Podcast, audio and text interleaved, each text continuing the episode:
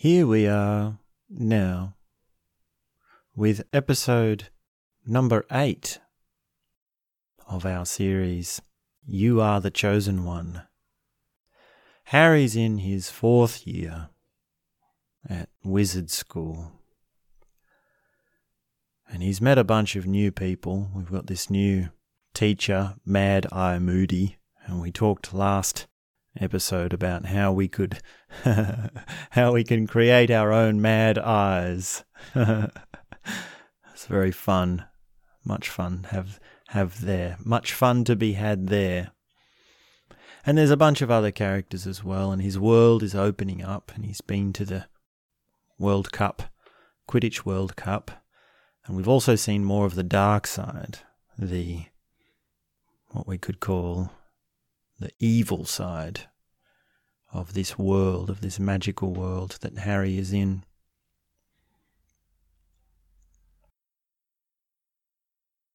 And where to begin with this next little segment, I'm wondering. This is a big one. This this comes across in away as a small thing, but it really turns out in the end to be a very big thing. And when I consider it, it's really this book, the fourth novel, it's the the start of the crescendo. It's the start of the whole series crescendo. Really, things start to ramp up big time in this one. And threads, new threads begin here, which are of vital importance in the end. And they come across, they come up in very unsuspecting ways. And so I'd like to delve into one in particular, which is very important, and one that we can put into a deeper matrix. And this is a analysis that I don't think has been ever done on Harry Potter. And I'm guessing, well, we can leave speculations about the author aside for now. Whether the author is aware of these things or not is really irrelevant to what we're talking about. So what it is, is it's this thing with the house elves. Now we remember in the first book, oh, no, it wasn't the first book, it was the second book or the third book, I think, yeah, it was the second book. It was the Chamber of the, the Chamber of Secrets. In that book, Dobby the house elf, who caused so much mischief and so much pain for Harry, in the end got himself freed. Harry set him free by this little trickery thing that he did with the book and the sock. And his master freed him sort of by mistake. So Dobby is now a free elf. And he's sort of a Sort of a friend of Harry's. He's still a bit annoying. And Harry's friends, Ron and Hermione, they're also aware of this house elf. And there are other elves around. We've met a couple of them. And it turns out that actually the, the plot, the you could even say that the entire outcome of good over evil hinges on this relationship that wizards have with elves. There are moments where the the elves save the day, and there are moments where critical bits of information come from the elves. There are moments when critical props come to the wizarding world via the elves. So the elves are deeply ingrained in this plot. They have a very vital role. And yet they don't come up very often. If you're actually reading it along, there's only so much you can read about the elves. And as we do a bit of an analysis on it, I think it will become clear why and what the message of the author is. So Hermione, well, she sort of takes a liking to house elves. And she finds out that actually Hogwarts has hundreds of house elves that are working for them. They work in the kitchen mainly, but they also do the tidying and the cleaning and these sorts of things. and Hermione is outraged at this. And she goes on a hunger strike. And then one morning, Ron sits down at breakfast with her and, and says, "Oh, I noticed you're, you're eating again. What about your hunger strike?" And she says, "Oh, there are better ways to, to make amends of the injustice and the unfair treatment of the elves." And he sort of like says, "No, you just got hungry again." And between them, between Hermione and her friends, starts this rift, this difference in value spheres, which is very important to understand. And Hermione starts up this society, which is the, well, it's called, she calls it SPEW, S P E W, which is Society for the Promotion of Elf Welfare. And this is like a human rights, like a minority rights, justice. Listen to the minority group. Listen to those who are oppressed. Free those who are repressed. Equal rights. And this is, well, this is the green meme. This is a classic case of the green meme. And we're going to go into the green meme and see how it fits in, because it's very important to understand this. You must know what the green meme is.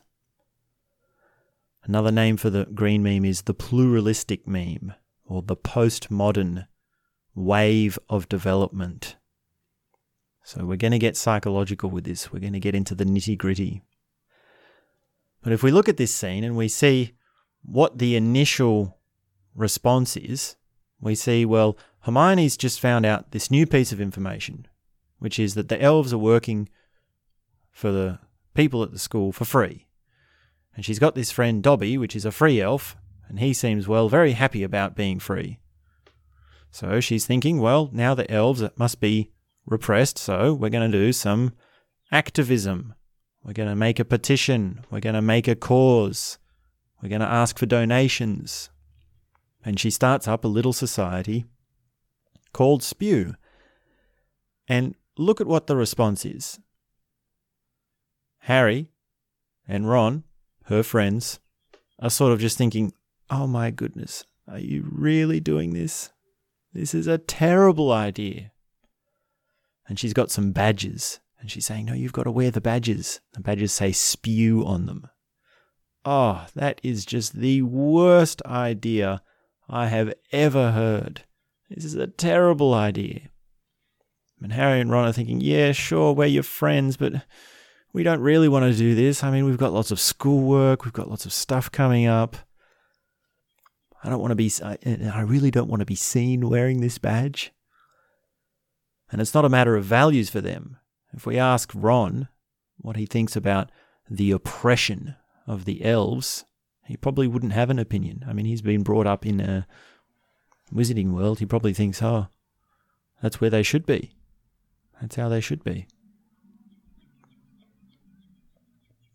So remember that the first time Hermione hears about this and the first time she becomes an activist, it's a terrible failure. And the first time she tries to get people on board, it fails miserably. And it is just a terrible idea. So let's get into it. Here we go. This is this is the the answer to the question, what is the green meme? What is pluralism? And this is a stage of psychological and consciousness development. And it's one stage within a map of approximately eight stages. And the term green meme, the color green, comes from spiral dynamics. Spiral dynamics is a model of psychological development. It's a map of psychological and human consciousness development. It was pi- pioneered by Claire Graves, and he did a lot of the initial research, which involved interviewing thousands and thousands and thousands of people with multiple different kinds of questions from multiple backgrounds, different cultural backgrounds, and he did a lot of the initial data collection. And then there is this book, there is a famous book by Beck and Cohen, which is called Spiral Dynamics, and that book is really an extension on the work of Claire Graves. And they were able to put the data and the information that Claire Graves had come up with into something that was accessible and easy to understand. And that was ascribing colours to the stages of psychological development. So if you want to understand green, the green stage, well, you've got to understand the stage that was before it, which is orange. And if you want to understand orange, you've got to understand the stage that was before it, which is blue. And if you want to understand blue, well, you've got to understand understand the stage that was before that, which was red. And then we go back to purple and beige as well. And let me just let you know of some resources that you can get into to really, if you want to, it, Spiral Dynamics, it's a deep map. It's for both individual and collective. And it covers a, a huge range of the human consciousness development. It, it's massive. It's one of the most comprehensive maps. It's also cross-cultural. So it's been tested in multiple cultures. And there have been actually later developments on what Beck and Cohen have done. So that this book, Spiral Dynamics, it's sort of just in the midway. I mean, Ken Wilber has done great work, and a lot of what I talk about here today comes from the ideas of Ken Wilber.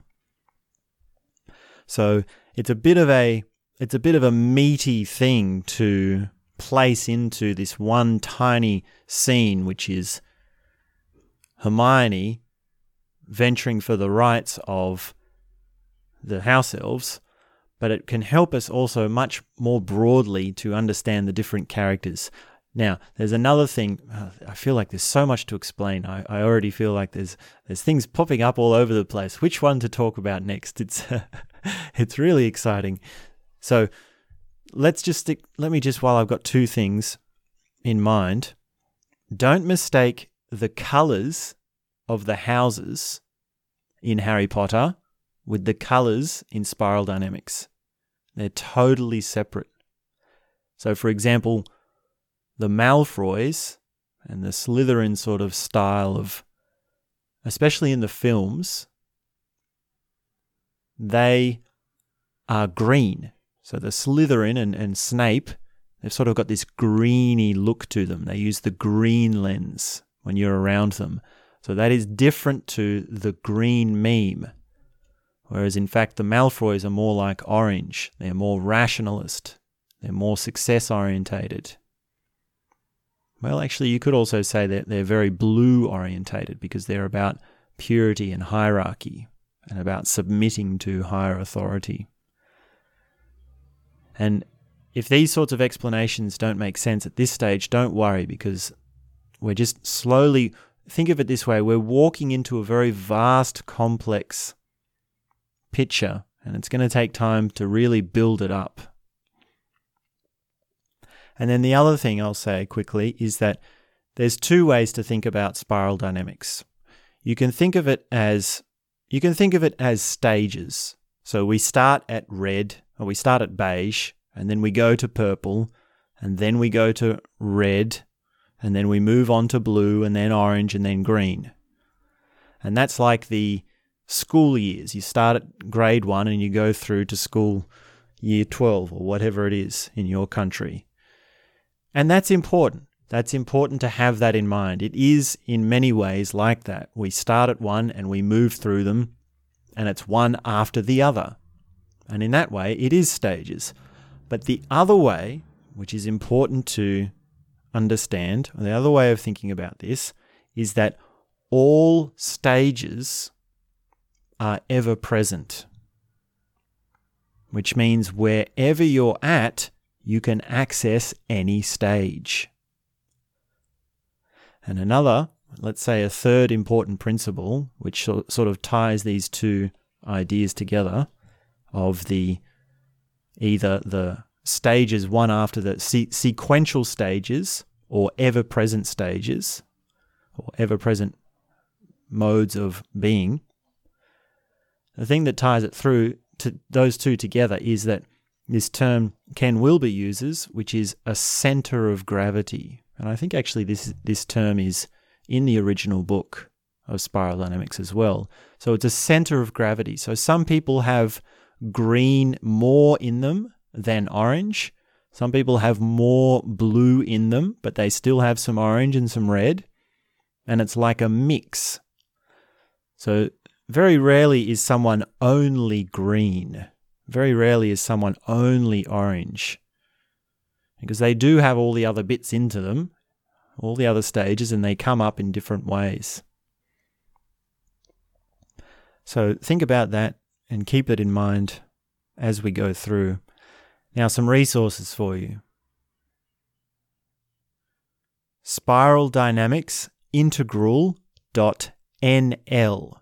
This is a website that you can go to. And if you just go straight there, you can immediately see what it means to have these different colors.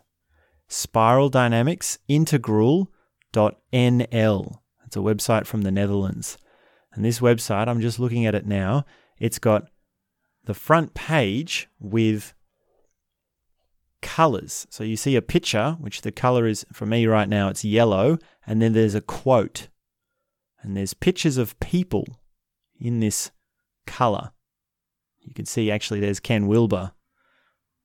And there's Einstein, and there's Michelangelo. And then in a moment, that color will change, and it will be a different picture with a different quote. And these quotes fit into the stages of developmental psychology, which is psych- which is spiral dynamics.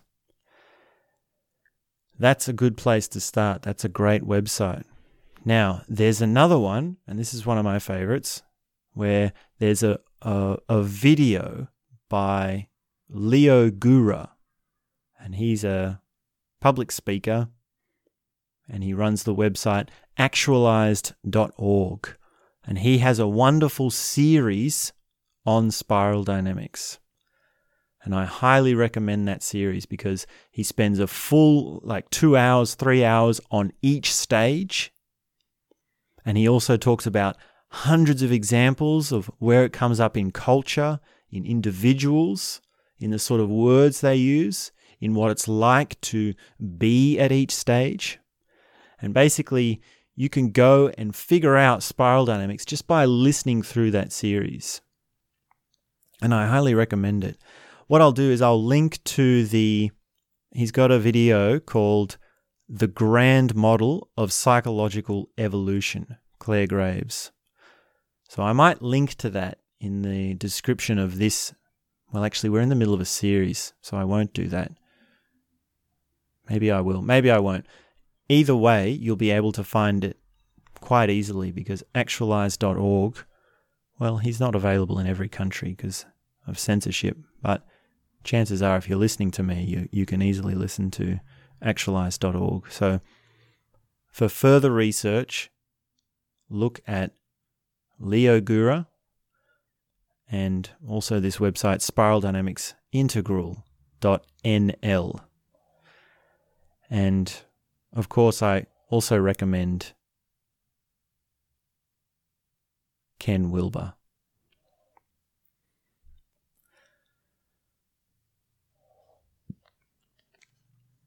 So the green meme is basically what Hermione is doing in a nutshell. The green meme is, let's sit around and listen to the oppressed. Let's give a voice to the oppressed. Let's fight for the rights of the oppressed. Let's bring equality to those who have inequality. Let's give a fair go to the underdog. And let's sit around and talk about our feelings. And the green meme, well, it's a feeling based, it's emotional, and it's multi-perspectival. It's how do we understand other people? I want to understand you. I want to know about another culture. And actually, the green meme is one of the highest stages.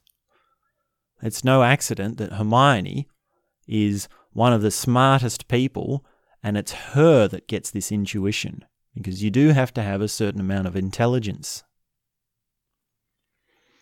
Now, before green, we have orange, and this is a lower stage. And basically, our world culture now is in the middle of orange.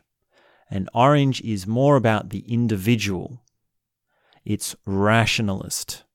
It's about success, about making money for yourself, entrepreneurship, meritocracy. So for the orange meme, they're saying people are in their place because they deserve to be there. People are in their place because, well, they didn't work to where they need to get. They haven't done the work like me. I've done all the work. I've used my intelligence. I've used my resources. I've made my business. I made my money for me. It's very egocentric. It's individual based. Whereas the green meme, well, that's community based. And the orange meme, well, it's very scientific as well. It's sort of cold science, cold hard science. What produces results? Where is the math? Where is the scientific study?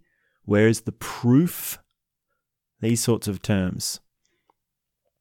And a classic example of these two memes clashing is, well, well, there's two people and they're sitting in a room and one's orange and one's green. And the conversation comes up, conversation topic comes up, which says, so, so what do you think about You know, elf rights? What do you think about this thing of how elves are treated at this magic school?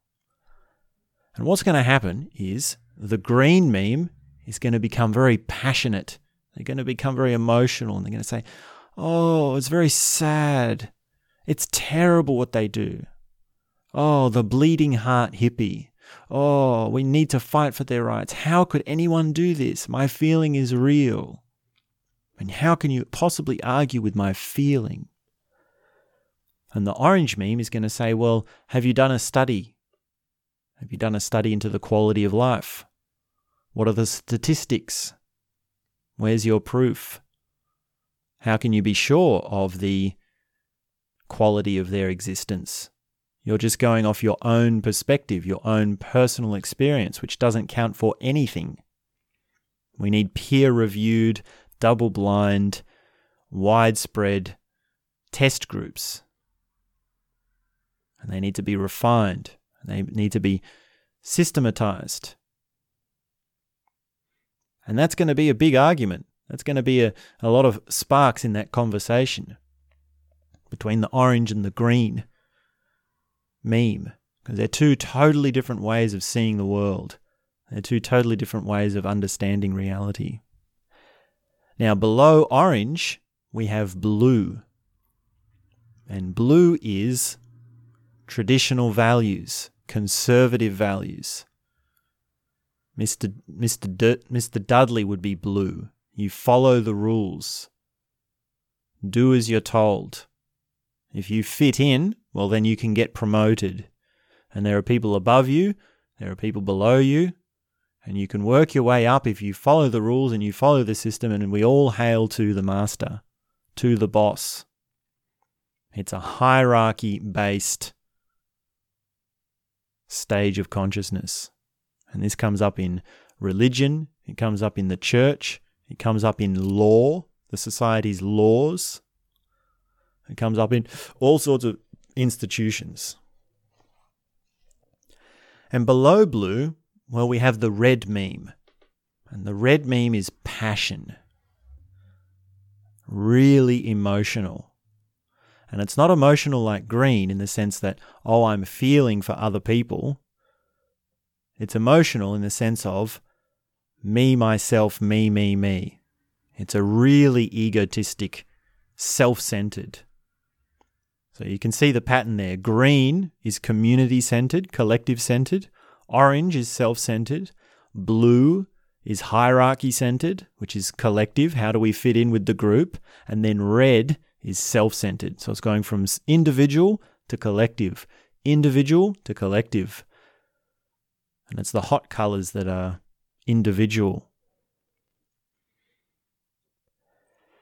And then below red, we've got the purple meme, and that's the family stage. That's the you help me, I help you. And below purple, we've got beige, which is undifferentiated.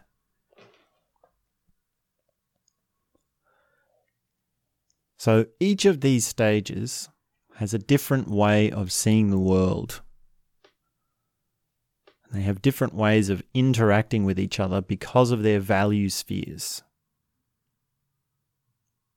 And the drama is when one stage meets another. The drama is when they clash, because it's a different perspective. It's a different worldview. And it's not that each of the characters in Harry Potter fits neatly into these. And it's really not the case that anyone fits neatly into these. But it can help us to understand the backs and forths.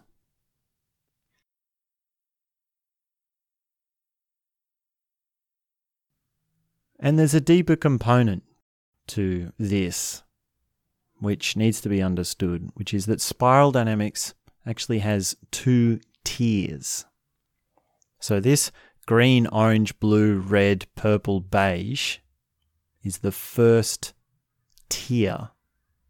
That's the first section of the model, and we're doing it backwards. So if you're born, you're born at beige, and you go beige, purple, red, blue, orange, green.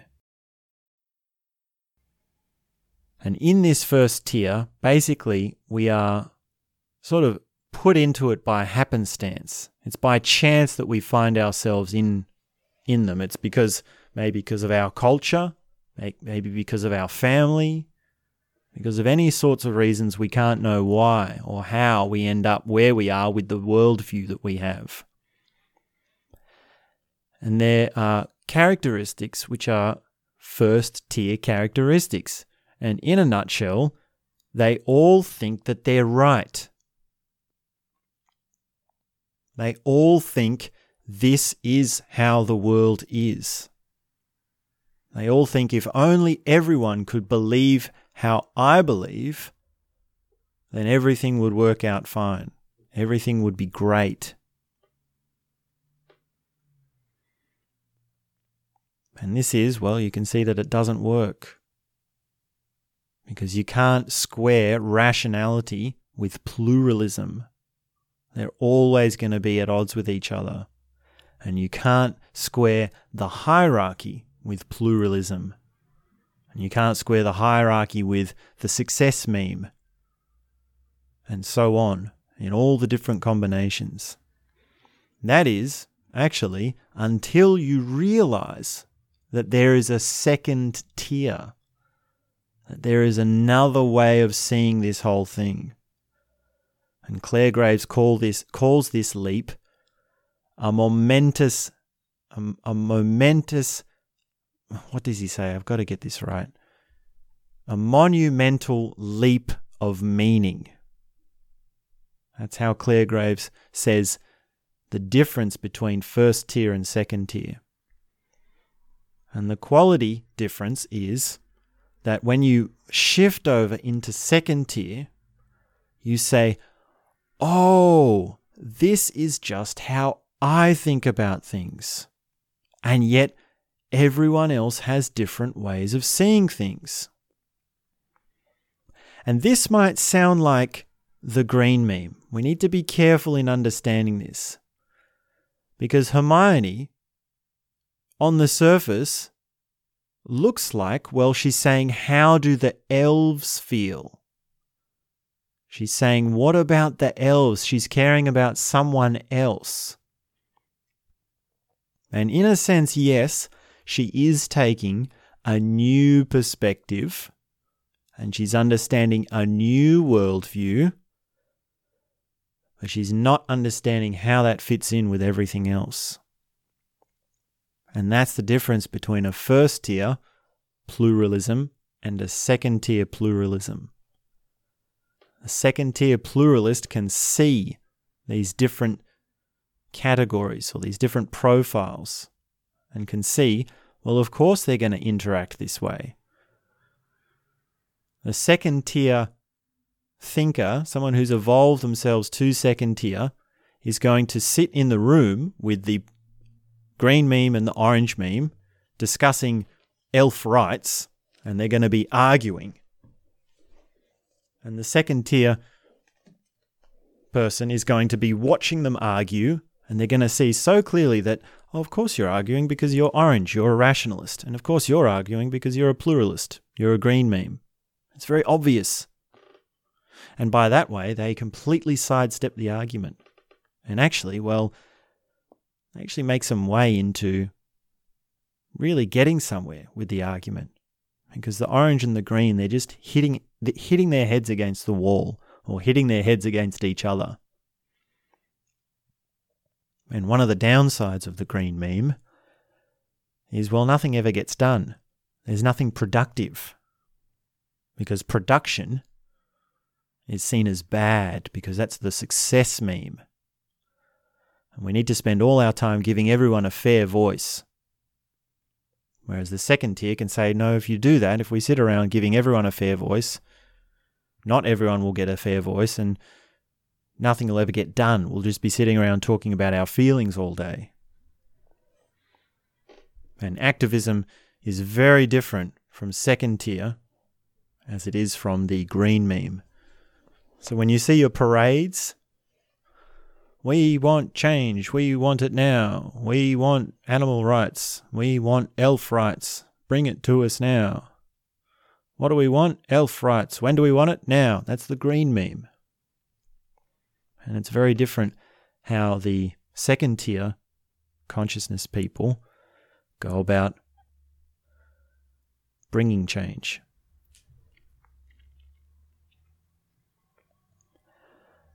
So that's a little bit of spiral dynamics. It's by no means the end of it. It's really just scratching the surface of how deep it goes. And if you just keep prodding away, what happens is each of these colors becomes this thing and you say, oh, this is what red is like. Oh, this is what blue is like. And then you can start to have the same conversation. This this conversation we're having right now is a second tier conversation because we're comparing all the different colors. And it'll get to a point where we're having a conversation where we can say, this is orange and it responds to blue like this. And then it will be needing something from green like this. And of course, red says this because green said this. And when orange says this, well, blue says this. And that's that's the sort of conversation that we'll have. And each time we I say the color, the the profile or the the the image in your mind will open up. It'll spring to life and you go, ding, ding, ding, ding. Yes, I understand. And a lot of the time I like to talk to spiral I talk I talk about spiral dynamics, not stage by stage, but actually by threads. And a thread is, you can say, let's just take one thing and put it through all of the stages. So for example, relationships. What is a relationship at red? What is a relationship at blue? What is a relationship at orange? What is a relationship at green? Or emotions. What are emotions like for red? What are emotions like for blue? What are emotions like for orange? What are emotions like for green? Or even something a little more abstract, we can say difficulty.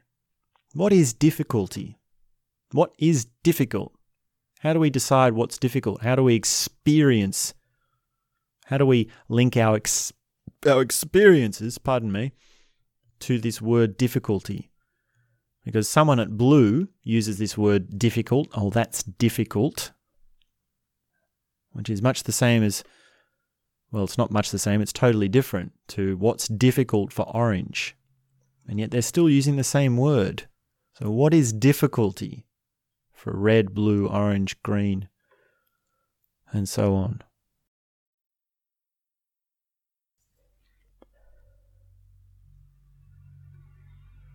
I believe Harry Potter is not a second-tier piece of literature because I don't get the impression that these psychological structures are completely clear to the author.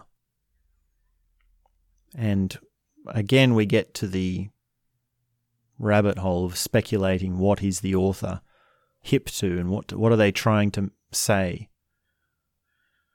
Now, it's clear that she has something in store for the green meme, which is understanding other perspectives. She has something to say about pluralism. She has something to say about equality, because she's brought in these house elves, this narrative thread of Hermione being the activist for the house elves. So keep that in mind. That's going to be something we'll talk more about as this series unfolds.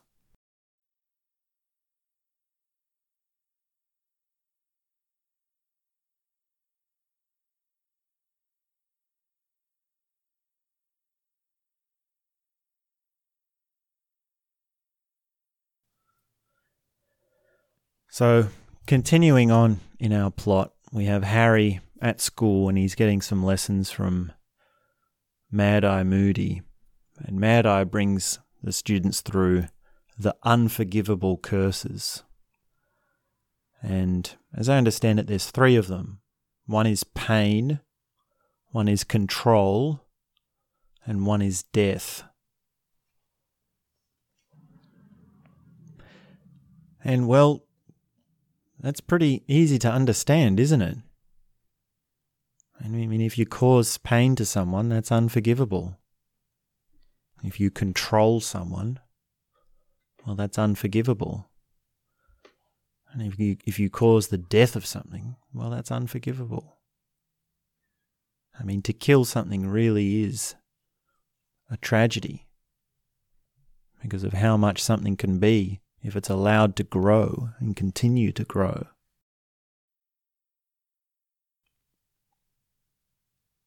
And each of the students has a different experience of what it's like to be shown these spells, because Moody is demonstrating them on this jar of spiders. And when he's doing the pain curse, Neville Longbottom, which is one of Harry's friends, has a bit of a moment. And, well, we don't find this out until much later, but Neville's parents were,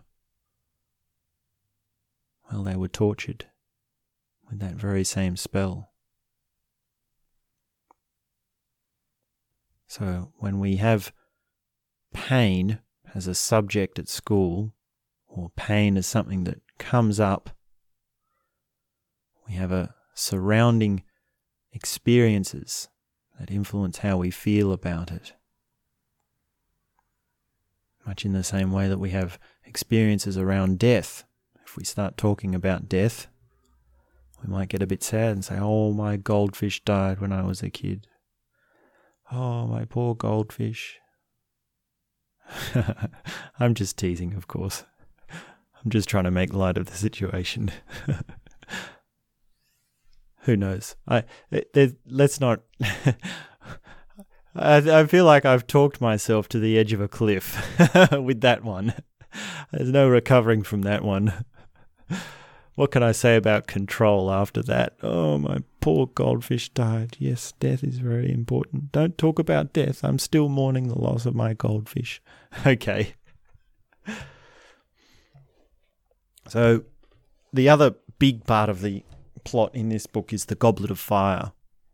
And it turns out that this year is a Triwizard Tournament on at the school. So other schools come to visit and they get to have their nominees of people who they can place in the Goblet of Fire. You write your name on a piece of paper, put it in the Goblet of Fire, and the Goblet of Fire does some magic which chooses who gets to compete. And of course, Harry gets to be chosen because the whole, basically the whole series revolves around him. Who would have thought that the book Harry Potter revolves around the story of Harry Potter?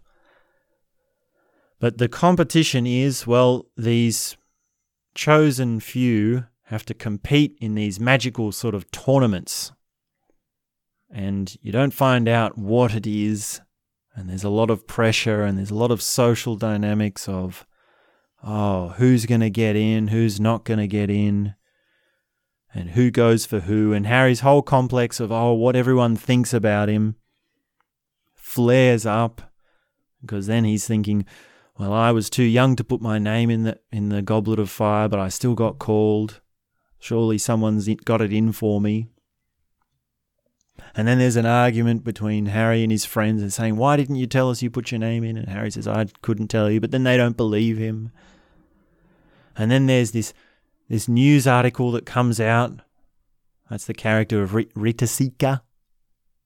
And so now he's got all this press on him. So Harry's world of old school opinion, now it's also public opinion that he's got to worry about. So his fame has upped him, and his sort of inner confusion and worry about his image has upped the ante. It's become more intense. And Harry gets into this place where he's really alone, and he feels really just, oh, I've got so much schoolwork. No one believes me. His friends aren't supporting him. He feels like someone's out to get him. And it really feels like everything's going wrong for him. And he doesn't know how to face this. Well, he finds out the first task in this tournament is, well, he's got to fight a dragon. And so now he's thinking, oh, great, I've got to fight a dragon. I've got schoolwork. And all this stuff, it's just sort of building up to him. It's building up inside, and he gets to this really stressful point, really stressful point, really nervous point, and he's very alone. And this builds up all the way to the very moment, the very moment just when he is about to face the dragon. And this is so beautifully written, and this is so well done. Because Harry is in a terrible state. He's facing the dragon. His friends are not supporting him. Everyone's thinking badly of him. And he's got all this pressure on him. And then something magical happens, something truly magical. And that is that he jumps on his broom. And he says, this is just like flying. It's just like a Quidditch match. And then all of a sudden his world opens up again. His talent, his nerve for the thrill, and really his his inner hero comes to the front. He really becomes the hero. In the face of all the things that are working against him, he remembers what it's like to fly.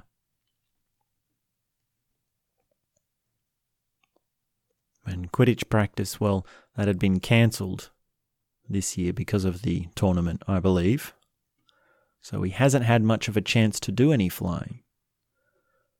So he's very much forgotten that this is his passion, this is his love. And when he remembers all that, and he becomes becomes the hero that he can be, well, then he succeeds. and he overcomes the dragon. He ca- captures the golden egg. And there's sort of this moment with him and his friends, and somehow after that, after that moment, everything seems okay. It's just like he doesn't even have to say anything to his friend Ron. They just hug and they say, "Oh, I'm so sorry." And they're best friends again. And now, now all of a sudden, everyone in the school is on Harry's side. And it's just a wonderful weight off his off his shoulders. And then the funny thing is, well, the minute after he's won, Ron says to him, "You could win the whole tournament." Donk! Isn't that funny? The moment, the very moment you get a little bit of success, the bigger fish comes along. The bigger ambition comes along and says, "Nope, not so fast. Don't enjoy yourself. You've still got more to do." And of course, Ron didn't know. He's just trying to be encouraging. But it says something about success, doesn't it? That the moment you get it, nope, something more.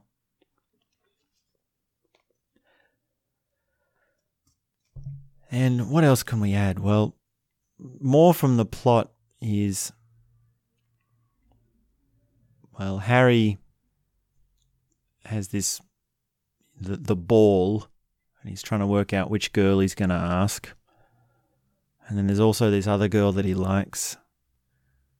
And who's going to ask Hermione? And there's this moment where Crumb, which is the Quidditch World Cup champion sort of guy, comes up to Harry and says, "Well, are, are you, are you, uh, you know, are you, um, is is Hermione your boyfriend, girlfriend? Are you uh, together?" Something like this. And Harry's like sort of taken aback, like, "Whoa," so confused. Like, why would he even ask that? And this is the this is the guy that was the, you know, he's a champion of Quidditch.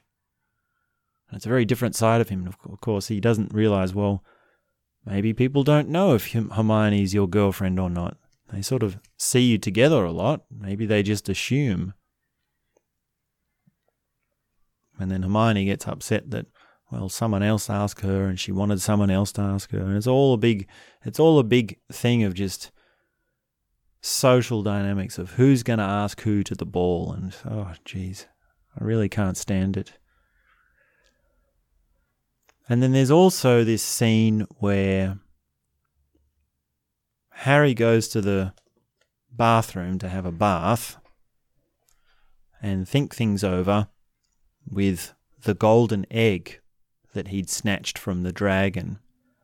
And apparently this golden egg was meant to give the clue for the next task. And so far, every time Harry opens it, he just has screaming. There's just this screaming, terrible noise, terrible noise.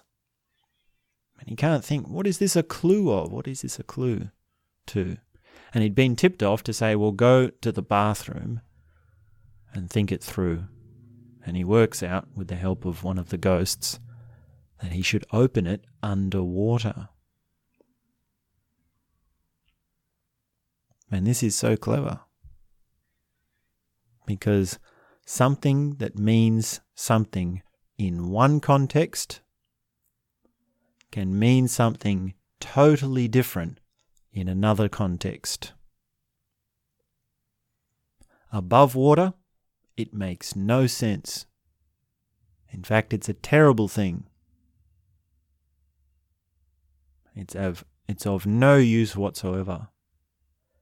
And yet, uh, below water, well, a song comes out, a dreamy melody, poetry.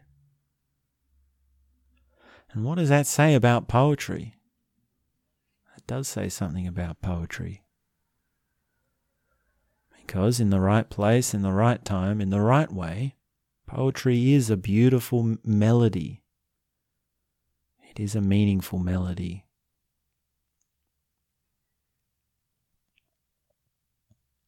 And he finds out, well, the next task is something underwater.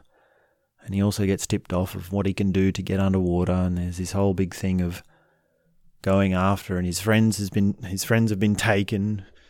and Harry deviates from the from the rules of the game and saves two people instead of saving one, but then runs out of time, and then there's this showdown and all these sorts of things. And Harry also comes to become acquainted with the Pensieve, which is this bowl, water-like bowl, which al- which allows you to read memories. But that's a prop that we'll, well, we'll talk about that again later on. It's really not too much of a problem for what we're talking about now. And the plot continues to unfold, and Harry does the second task and the third task, and I think we probably should finish up, because the next bit we're going to launch into is quite big, and we've already spent a lot of time on spiral dynamics today, and basically that's all I'd like to pull out of the plot. Maybe, well, actually, there's one more quick thing I'll mention, which is the thing with Mad Eye, which is which is this scene just after Harry comes out of the the bath with the golden egg, and he's got his invisibility cloak on, and he trips and he falls into a magic step which holds him there. And he's fallen down and made this big racket, and he's out of bed at night time. So Snape and Filch come up and start looking around to see what's happening. And Harry's under his invisibility cloak, but he's dropped all his, all his stuff. And then there's this tense moment where Snape realizes, hey, this is Potter's stuff. There's not so many golden eggs. It must be one of the champions. Ah, and then he remembers Potter's got an invisibility cloak. So then Snape starts feeling around. He's like clawing in the darkness. Where is he? And then who would it be that turns up but Mad-Eye Moody? And Mad-Eye, you remember he's got his magic eye, his Mad-Eye. He looks around, and Harry realizes he can see through the invisibility cloak, which means Mad-Eye can actually see what's going on. And strangely, luckily, Mad-Eye is able to talk to Filch and Snape in such a way as to sort of let them to leave alone the scene without arousing suspicion. And they head off. And it's a very tense scene. It's a very clever scene in the book. And once they're gone, Mad-Eye, well, he sort of helps Harry a little bit, and Harry dusts himself off and picks him, picks up his things. And one of the things is the Marauder's Map. And Mad-Eye takes it, has a very close look at it. Now remember, this map is the thing that tells you who is where. And it's very lucky that Harry had wiped it clean before Snape. That's another part of, that's another tension in this scene, is what happens if Snape gets this map and then sees that Harry Potter is right there. So it's a, it's very clever how all the things are put together in this into this one moment. But then Mad-Eye, he actually says, can I have this map? I need this map. And Harry, well, after being saved like that, he has to say yes. But the other side of the plot is that, well, Mad-Eye is not actually Mad-Eye. He's an imposter. And Mad-Eye is drinking this magic potion that just makes him look like the real Mad-Eye. And Harry had seen this on the Marauder's Map and just thought, oh, this must be a mistake. So Harry hasn't quite worked out at this stage that Moody is an imposter, and we haven't found out in the this part of the plot. But with that piece of information, then this scene is even more tense. There's even so much more to it. So that's another moment that I really like. And it it says a lot, like who can really see what's going on?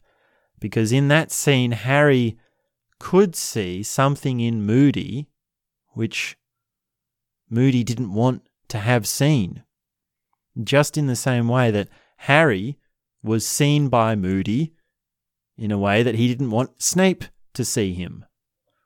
So who sees who in each situation is a tricky little thing. And we don't really know entirely what Mad-Eye's eye can see or can't see. And there's this there's this sort of cutaway comment earlier on about, oh, can can he see through underwear? Like, can he see us naked? Is that what he's doing? And there's this sort of thing with the girls where they're like, oh, he's so creepy. Oh, I don't like it when he looks at me with that eye. Oh, you know, there's something a bit, there's something a bit creepy, like a bit, uh, a bit perverted about him. Like he's a bit of a strange character. I mean, in the in the movie, he's portrayed as a like a real grumpy sort of pirate, and he is very creepy. And we find out, well, the imposter that has taken his body is very creepy. So maybe that's why it's done like that. But in, we could say like the real Mad-Eye and the imposter Mad-Eye, it's hard to differentiate those characters, but I feel that I actually liked Moody as the real Moody. Like when he was acting like the real Moody, then in the book, then we think that this is a really cool guy. This is a really cool, you know, he's sort of got superpowers. He's got edge to him. He's a bit of a bit of a dark hero, you know, like a Hellinger sort of Van Van Helsing. Is that someone? Is that who I'm thinking of? Dracula, someone like that. I don't know, but that, yeah, it's it's pretty cool. So I'm glad we could talk about that scene, and it's important that we find out later on that it was Moody that was making Harry go into the Triwizard Tournament and helping him through. And that is because, well, at the end of the tournament, where there's the final moment of collecting the cup, well, that transports Harry. And you know where it transports him. And we're going to talk about that next episode. Sorry to leave you with the cliffhanger, but there's so much in that that we're going to make this something to talk about next time. So thanks very much for listening, and this really has been so much fun, and there's very much more to come very soon. So before you race off and do whatever it is you plan to do, Really, really, whatever, anything, anything that you were planning to do after listening to this, just wait. Just wait. Pause. I'm not asking much. I'm telling you, anything can just wait a few minutes before you do it. Believe me, you need to just pause after all that we've talked about today. So stop what you're doing and just sit quietly for a few minutes before you go on with whatever you're doing. And that's all I have to say for now.